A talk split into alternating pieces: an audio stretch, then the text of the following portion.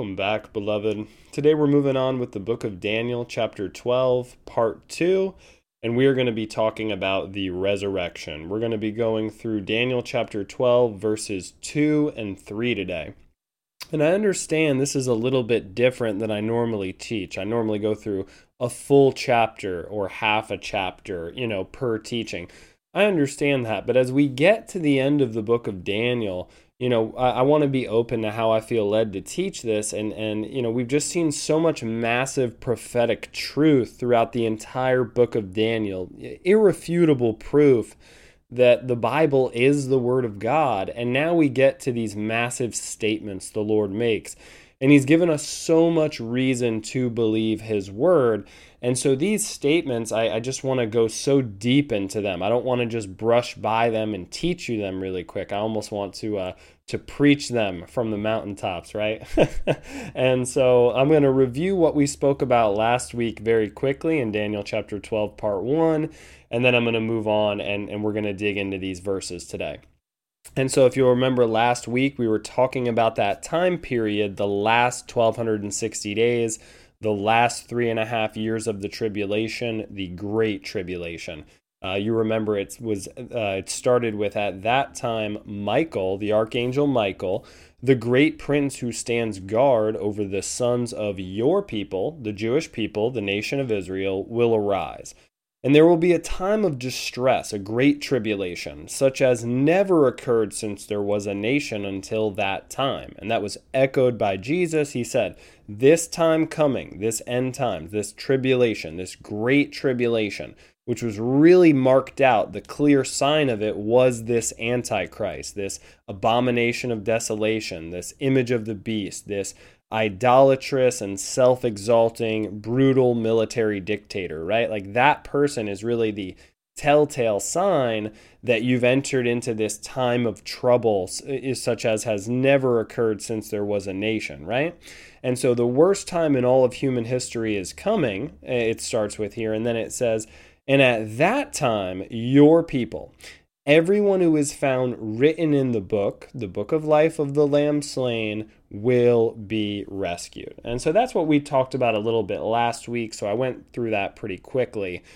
Now I'm going to move on to what we're talking about this week.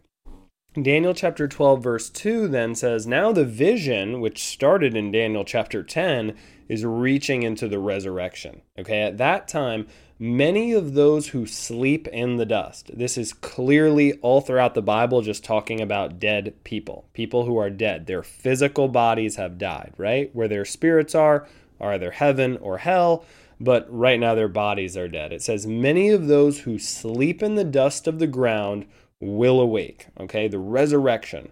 These, it says, to everlasting life. Who, who gets everlasting life? It's the ones written in the book of life. These get everlasting life, but the others to disgrace, embarrassment, and everlasting contempt.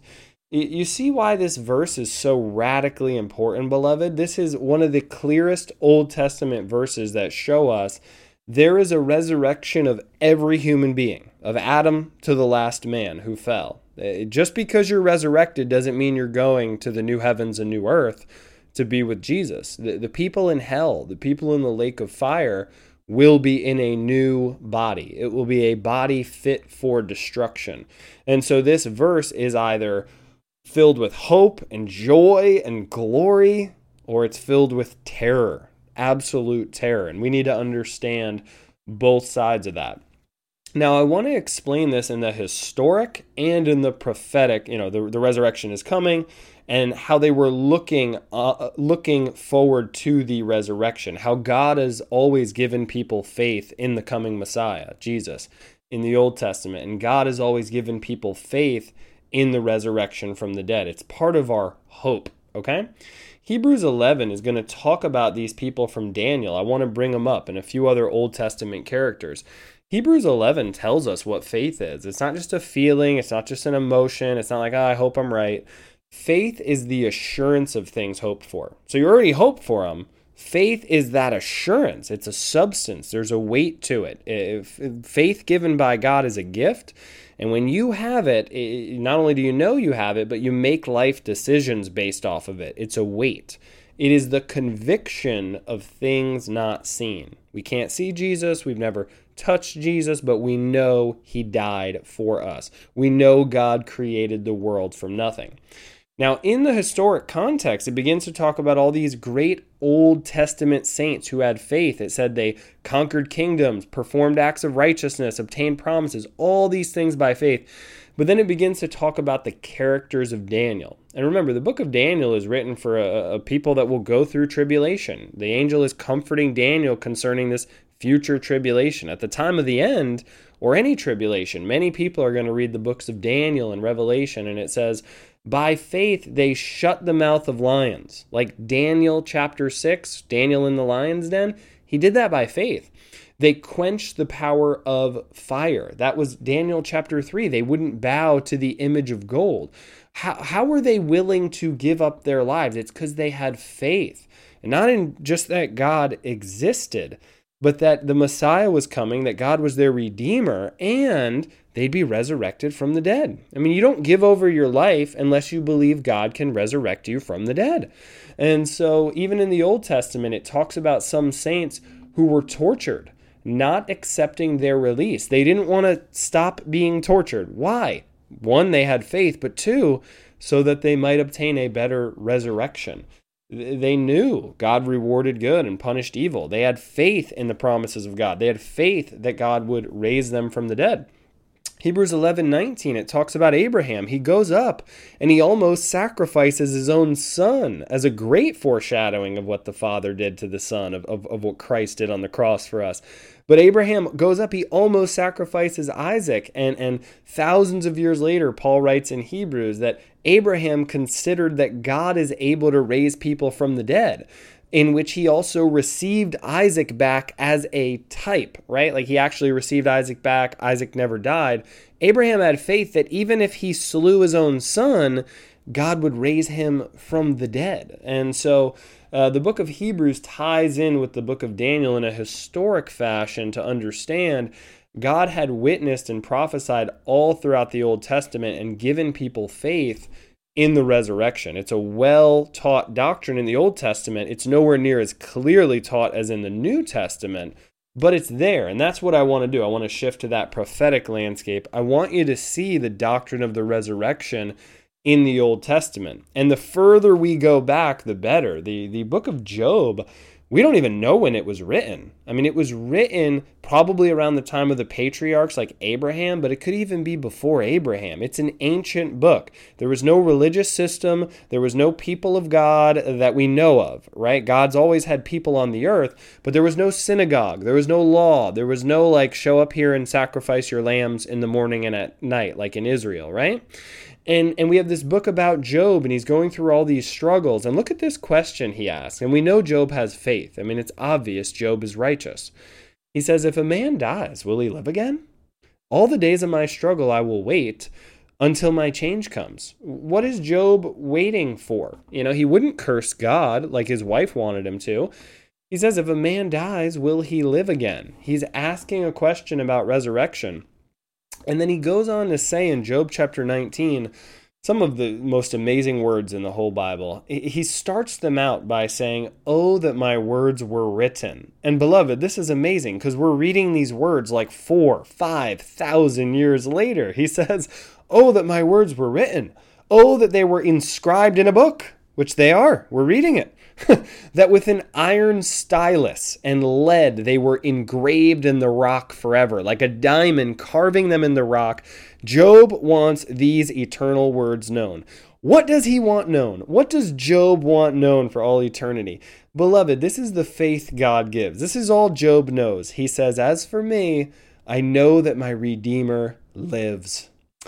He doesn't have a perfect Christology. He doesn't have a perfect messianic doctrine. He doesn't know all the prophecies. He knows his Redeemer lives. Someone will pay his ransom price. Someone will redeem him.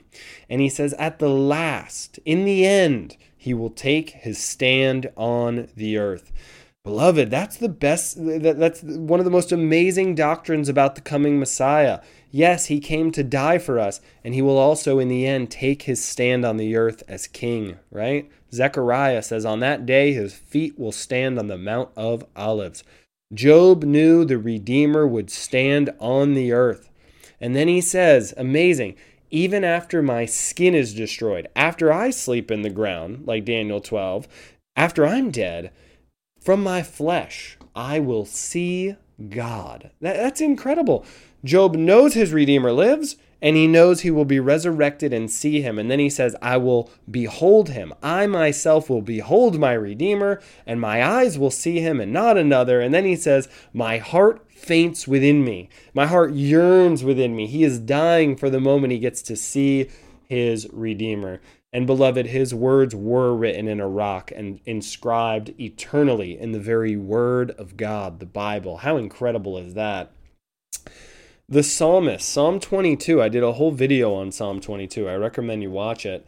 it. It is a messianic psalm. It's written a thousand years before Christ was born, and it starts with the very words Jesus said on the cross My God, my God, why have you forsaken me? Everyone knows, every biblical commentator knows this chapter is all about Christ. And look at how it ends it says all the ends so it talks uh, psalm 22 talks about this great coming savior and all these great things that point to jesus even how his clothes would be divided and gambled over clearly talking about the messiah.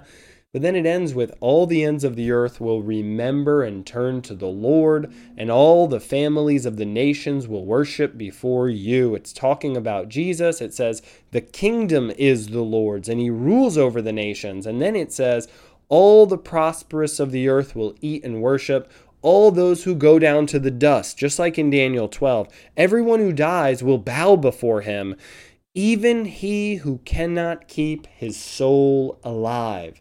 You see, Daniel 12 makes it very clear there's a resurrection to everlasting life, there's a resurrection to disgrace and everlasting contempt. Just like the psalmist said, Everyone will bow to the Lord. Everyone will bow to the one that said, My God, my God, why have you forsaken me? Everyone will bow the knee to Jesus, but some will not be able to keep their souls alive. They will be destroyed. Isaiah 24. Uh, Isaiah 24 through 30 is really eschatological, really talking about the end times. In, in Isaiah 24, it really kicks off with Behold, the Lord lays the earth waste. He devastates it. He distorts its surface. He scatters its inhabitants.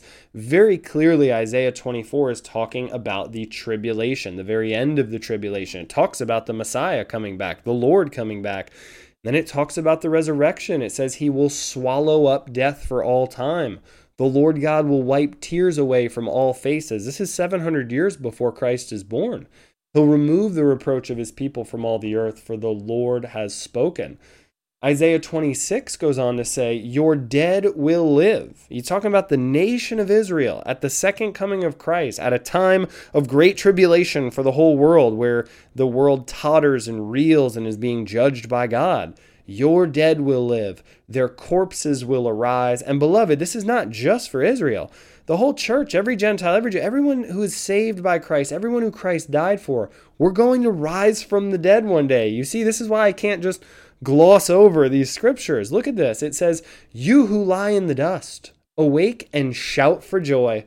Beloved, can you imagine that moment? Like, one day we are going to rise from the dead and shout for joy. If we're here at the second coming of Christ, we're just going to be instantly translated, which I can't imagine what that will be. I mean, we'll shout for joy there as well.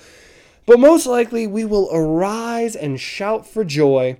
It says, Your dew is the, as the dew of the dawn, like the fresh morning dew, and the earth will give birth. The earth will give birth to what? To the departed spirits. And it'll be around the time of what? It will be around the time that Jacob, Israel, takes root and blossoms and sprouts and they fill the whole world with fruit. You see, Paul, he knew the timeline. He knew the resurrection happened after the nation of Israel looks on the one they've pierced and they are saved, at least one third of them, Zechariah says. He knew all these doctrines. Look at what he wrote in Romans 11, and it is going to tie into the resurrection. But I want you to understand the whole point of my channel is to teach kind of the timing of all this, like when the resurrection happens, and it happens at the end of the tribulation, at the second coming of Christ. And it happens when the nation of Israel gets saved. It's incredible. And so uh, Romans 11 talks about this, and Paul says, Brethren, church, I, I don't want you to be uninformed about this mystery. There's a mystery here. I want you to have knowledge of it because if you don't, you'll be wise in your own estimation, which is a nice way of saying you'll be the only one that thinks you're wise. And then he says there's a partial hardening that has happened to Israel until the fullness of the Gentiles has come in. Right now, we live in the times of the Gentiles. That's what Daniel 2 and Daniel 7 is about Babylon, Medo Persia, Greece, Rome, the final Roman beast, the final Gentile kingdom that rules the world right now. Jesus said, You, you Israelites, you Jewish people, will be scattered like they were, and that you'll be gathered up eventually at the end of the times of the Gentiles. He said, Jerusalem will be trampled by Gentiles until the time of the Gentiles is finished. And so he says there's a partial hardening to Israel. Most of them do not receive the Messiah, they do not accept Jesus as the Lord.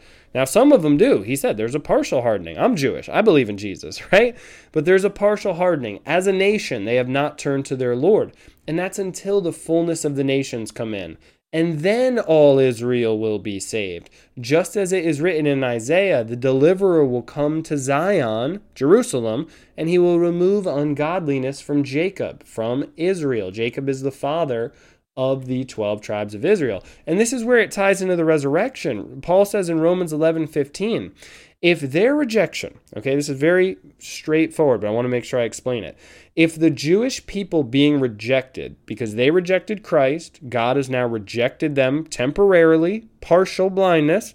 Uh, temporarily, they've been those branches have been broken off of God's olive tree. If their rejection is reconciliation of the world. And what he's saying is when the Jews rejected Christ, now the gospel's going to the whole world and they're being reconciled. The whole world is, uh, you know, not every single person, but people out of every tribe and tongue and nation are being reconciled to God through faith in Christ by the blood of the lamb.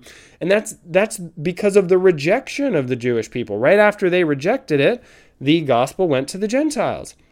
He then says, What will their acceptance be but life from the dead. He's saying if when they were rejected, the world got the gospel, what will it be when they are one day accepted? It will be life from the dead, it will be the resurrection.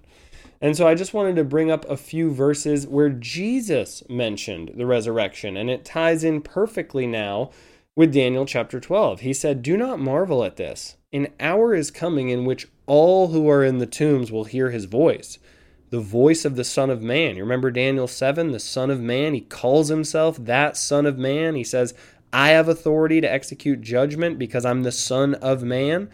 And he says, They'll all hear my voice and come forth.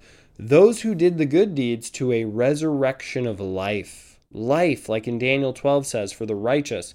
Those who committed the evil deeds to a resurrection of judgment. They're still resurrected but they are dead. Paul said in Acts 24 15 that we have a hope in God, which his fellow Jews cherished also, that there would be a resurrection of both the righteous and the wicked. So we see the testimony of Daniel 12, chapter, uh, verse 2 in Psalm 22, we see it in Isaiah, we see it in Jesus, we see it in Paul. And so finally, I just want to touch on the time frame of this resurrection, and it will help you understand Bible prophecy better. Uh, throughout the whole Bible, if you look at how God explains his prophecies, look at this. Many of those who sleep in the dust of the ground will awake. This is the first resurrection. And within the very verse, within the very sentence, this little gap, if you're looking at the screen, this one little space here, the comma, not even a period, right?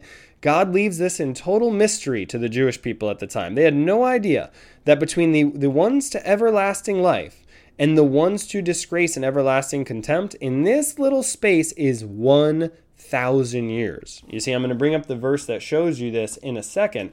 But you have the second coming of Christ, and then you have the first resurrection of the righteous. You have the entire millennial kingdom of Christ. Then you have the resurrection of the wicked, the great white throne judgment, and then the righteous go into the new heavens and the new earth. And so, Revelation 20, verses 5 and 6, it says, The rest of the dead did not come to life until the thousand years were completed. This is the first resurrection.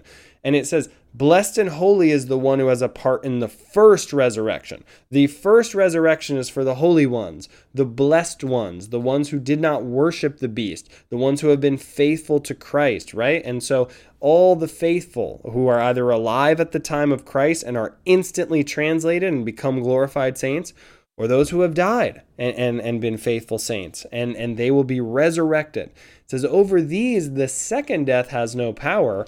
They will be priests of God and of Christ and will reign with him for a thousand years. Now, beloved, we're going to reign with him for eternity, but this is talking about the 1,000 year earthly millennial reign of Christ where he rules from the Davidic throne in Jerusalem. And very clearly in this verses, it says, They came to life and reigned with Christ for a thousand years. Blessed and holy is the first resurrection. There's a second death. They do not need to worry about it. They're going to reign with him for a thousand years. And then after the thousand years, you have the second resurrection. It literally says death and Hades, the temporary resting place of the dead, are thrown into the lake of fire. And then it says, This is the second death, the lake of fire. Everyone, the dead, it says, are standing before God. So although they're still dead, they're resurrected. That's kind of a mystery, but in hell, you are both dead and dying at the same time. And you see why I can't just brush over these verses, beloved. We need to understand what hell is. There's a resurrection of eternal life and a resurrection to disgrace and eternal contempt. And so, if the life is eternal, then so is the punishment. There's a, a false teaching out there that hell is just sort of annihilation. You get thrown in and you die. No, it says if, if anyone's name is not found written in the book of life, he's thrown into the lake of fire. And Jesus said, There the fire is never quenched. And in Revelation 14, it says, The smoke of their torment goes up forever and ever. They have no rest day or night. I don't want that for you. I don't want that for anyone. That's why we should be evangelizing and telling people the gospel. This is where I deserve to go. This is where you deserve to go.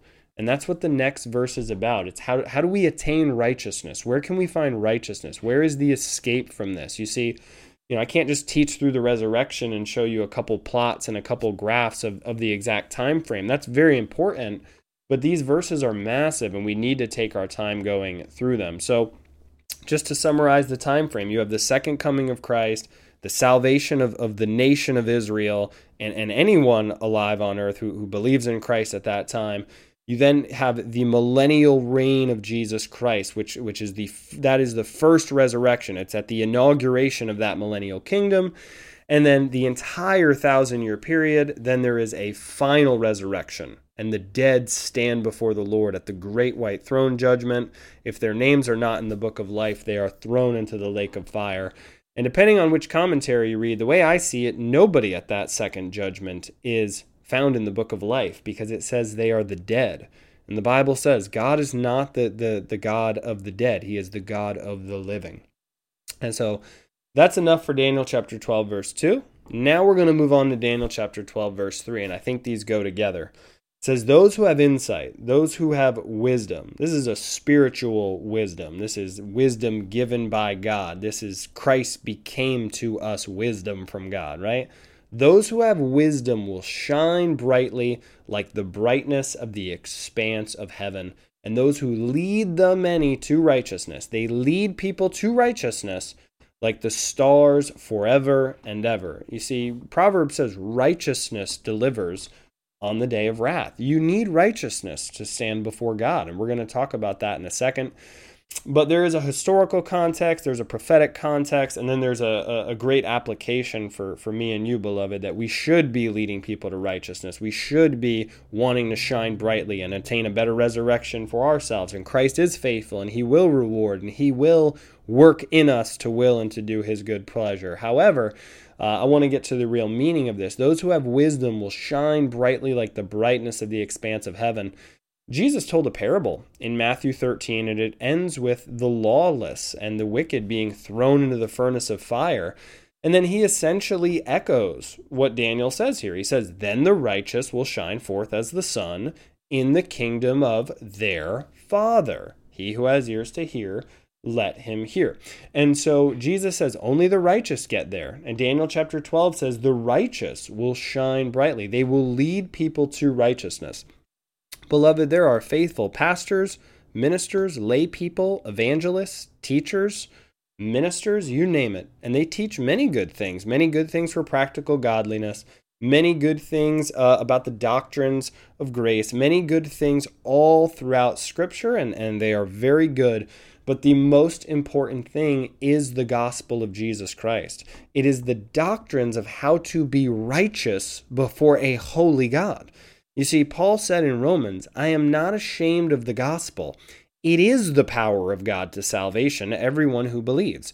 God has chosen to save people through that message. That's how he's going to do it.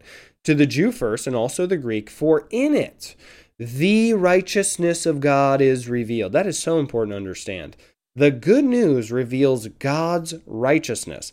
And so at the time of the end, during this great tribulation, people are going to be leading many to righteousness. But even right now, we should lead people to righteousness as believers in Christ. And and if if if you're a true believer in Christ, you can either lead people to self righteousness and yourself and your plan and what you're doing, or you can lead them to the righteousness of Christ, to the righteousness of God, to the gospel, right? It says, in uh, the righteousness is revealed, the righteousness of God is revealed from faith to faith.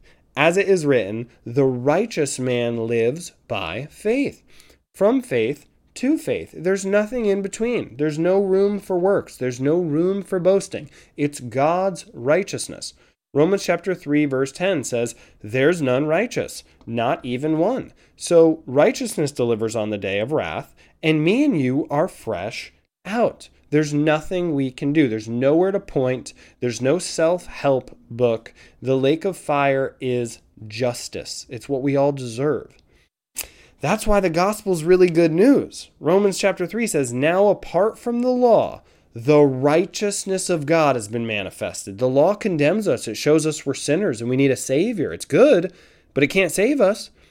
Apart from the law, separate from the law, the righteousness of God has now been manifested. And it was witnessed by the law and the prophets. And so at the time of the end, during this time of great tribulation, it says, Those who have wisdom will shine brightly like the brightness of the expanse of heaven, and those who lead the many to righteousness. And, and Jesus echoed this, this promise essentially that the righteous will shine forth. And it's a beautiful promise. We need to be leading people to the righteousness of God through faith in Christ so they abandon their self righteousness. Now, I want you to see this also in the prophetic and historical context as well, like what's coming in the future. When it talks about these righteous, remember, he's giving a prophecy to Daniel, to the nation of Israel about the end times. There is a group of wise Jewish men at the end times. They are Jewish evangelists. They are powerful men of God. They are the righteous. They're going to point people to Jesus. They're described as the 144,000. They are 144,000. They are 12,000 from every tribe of Israel. And beloved, if the 12 apostles by themselves upset the whole world, what could God do with 12,000 from all 12 tribes? 144,000 uh, uh, uh, you know, essential little apostles running throughout the world. And as soon as you see them sealed, at the time of the end in Revelation 7, the Lord is preparing them for ministry. He's sealing them so that they cannot fall under the judgments of God. Just like He protected the, them in the book of Egypt. When the hail fell, it, it fell on Egypt, but it didn't even fall on the dwelling places of the Hebrews, right? He's going to supernaturally protect His children and seal them, okay? And He seals them. And as soon as He finishes sealing them, look at what we see during the tribulation. It says, I looked, and now there's a great multitude, and no one can count them from every nation and all tribes and people and tongues. They're standing before the throne and the Lamb, clothed in white robes. They're saved. Beloved, they're saved. and palm branches are in their hands. And so I'm not breaking down this verse, but at the time of the end, these Jewish evangelists will be the righteous, and they will be leading many to righteousness. And beloved, it's so clear. I mean, the 144,000 are sealed, and then immediately after that, boom, you have a massive, you know, uh, group of Gentiles from the world that have now been saved. And, and where are these 144,000 pointing them to? How are they telling them to get saved? Do we have any clues as to the doctrine that they're preaching to them? Yes, we do. Just a few verses down, the angel says to John, who's seeing this revelation, Do you know who these people are? And he says, You know, my Lord, you know. You, you can tell me. And the angel says, These are the ones who have come up out of the great tribulation, and they've washed their robes and made them white. In what? In the blood of the Lamb the doctrine of the atonement, the very heart of the gospel, the substitutionary atonement of Christ, that Christ literally bled and purchased everyone who would be saved on the cross, that he actually died for them. In the negative sense, he paid the penalty for your sin. That is the heart of the gospel, the blood of the Lamb. He's redeemed men from every tribe and tongue and people and nation with his own blood. Uh, that's incredible. And then in, that's just the negative sense to get rid of the guilt of our law breaking. The positive sense, the righteousness that we have to stand before Christ, where's that come from? Because if you just forgive my sins, well, okay, well, I'm just worthless. Well, now what? Where's my righteousness? That's in Christ also. He lived a perfect life. He fulfilled the law. When he got baptized, he said, Do this to fulfill all righteousness. All righteousness was fulfilled by Christ, and He credits it to you. God credits you righteousness. He injects you with a foreign vaccine of righteousness through what? Belief in Jesus. It all comes through faith, and even the faith is a gift, so it all rests on the grace and mercy of God. No one deserves it.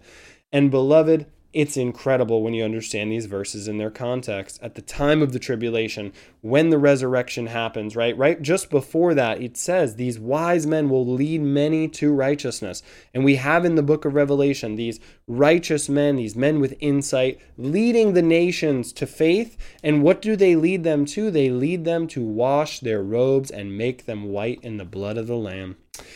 And I think we've seen that all. I'm going to finish with this. It's so important we looked last week at Revelation 12 at the devil and his great war against all the children of God, against all the nation of Israel and all the Christians and anyone who has ever named Yahweh as their God, and how he hates them and he wants to devour them. And at the time of the end, his rage will be at a level we can't imagine.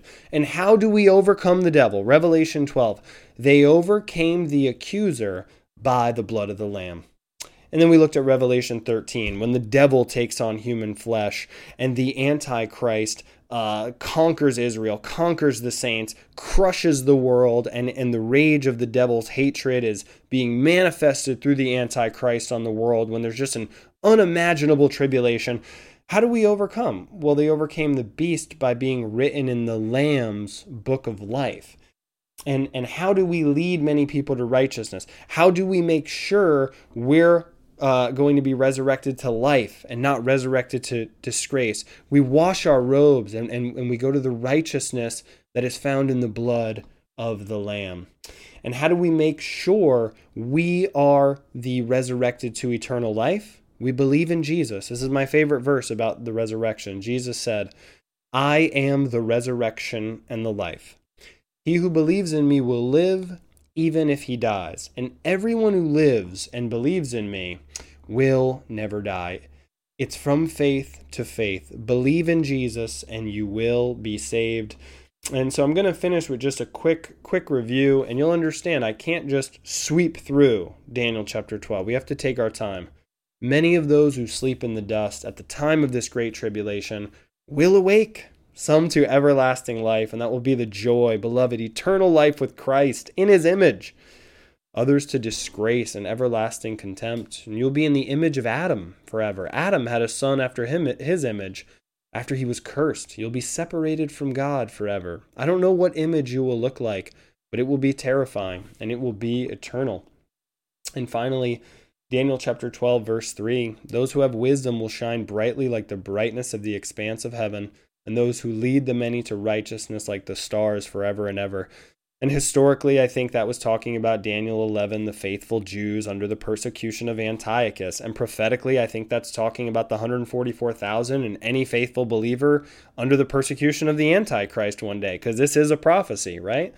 But there's a, a, level of application in that we need to lead people to righteousness, and we don't have any to offer them apart from the blood of the Lamb and apart from the gospel of our Lord Jesus Christ, which reveals the very righteousness of God.